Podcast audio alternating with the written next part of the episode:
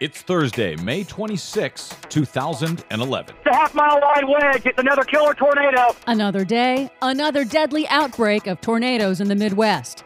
Japan turns to solar, electric cars for the federal fleet, plus This should not be partisan. This is a humanitarian crisis and disaster. House Republicans hold disaster aid hostage. All of that and more straight ahead. I'm Brad Friedman of BradBlog.com. And I'm Desi Doyen. Stand by for six minutes of independent green news, politics, analysis, and snarky comment. Earlier today, Congressman Labrador, one of your colleagues uh, offered an amendment to FEMA's budget, which would give it another billion dollars, pointing to the catastrophe in Missouri. But should the government go out and borrow a billion dollars from the Chinese and spend it in Missouri? Yes, yes, Judge Anthony Napolitano on Fox. Yes, they should. A- absolutely not. I, I think that's irresponsible. Whoops, never mind. We stand corrected. Thank you, Congressman Raul Labrador, Republican of Idaho's 1st District. Glad to know where your priorities are. This is your Green News Report.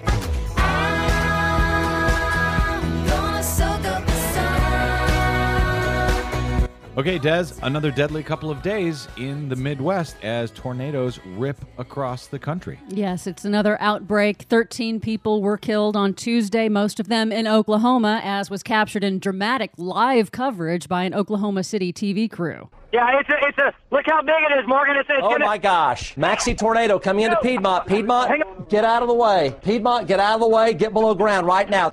Get to your safe room, storm cellar, basement, interior closet, closet or bathroom. May not do it. Get out of the way. Get out of the way or get below ground. It's remarkable that there were still so many deaths, even with the sophisticated monitoring equipment and the live monitoring. Indeed, our tornado forecasting and warning systems now are extraordinarily advanced, and yet we are still looking right now at the most deadly tornado season since 1953, when they had nowhere near the type of warning systems that we have now. Yes, new statistics from the National Weather Service show that April 2011 was officially the worst month for tornadoes ever recorded in the United States. And the deadly Alabama tornadoes last month were the largest outbreak on record.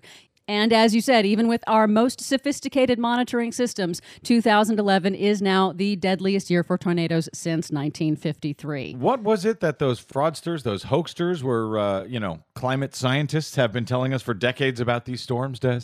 that that they would indeed become more deadly as we see more intense and extreme weather events occur more often.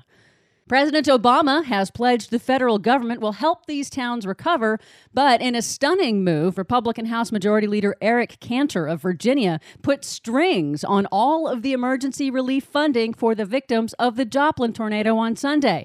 Cantor insisted that other government services would have to be cut in order to offset the money spent on aid. Congresswoman Barbara Lee of California slammed the House Republicans' move in an interview on MSNBC. But what happened yesterday in the Appropriations Committee, the Republicans cut these budgets by $3 billion.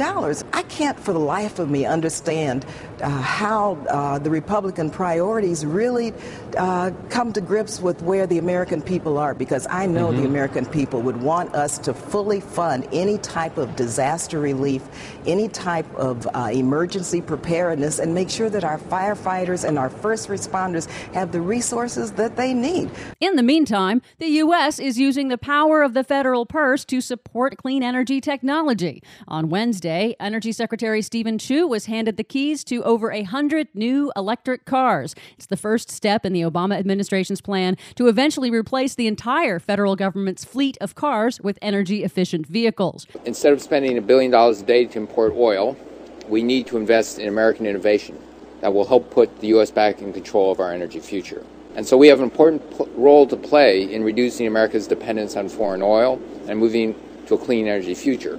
It's also the first step in meeting President Obama's goal of 1 million electric cars on the road by 2015. And I want one of them. Thank you. It's official. Japanese officials this week finally admitted that all three nuclear reactors at the Fukushima Daiichi nuclear power plant suffered meltdowns within days after the reactor's cooling systems were knocked out by the historic earthquake and tsunami on March 11th. The crisis at Fukushima has led Japan to rethink its long term plans for nuclear power. The Japanese Prime Minister announced this week a new goal nationwide of installing 10 million solar roofs all over Japan within the next 20 years. But Reuters reports that Kan also reassured French President Nicolas Sarkozy that Japan will continue to buy nuclear technology from France. In the meantime, both Germany and now Switzerland have put off plans for future nuclear plants. We can't say the same about the U.S., unfortunately. For more on that and the stories we did not get to today, please check out our website at greennews.bradblog.com. While you're there, please consider a sponsorship of the Green News Report. We rely on you to keep telling the truth over your public airwaves. I'm Brad Friedman. And I'm Desi Doyen. And this has been your Green News Report. Electric car on road so dark to change the end, rewrite the start. Electric car, so good so far.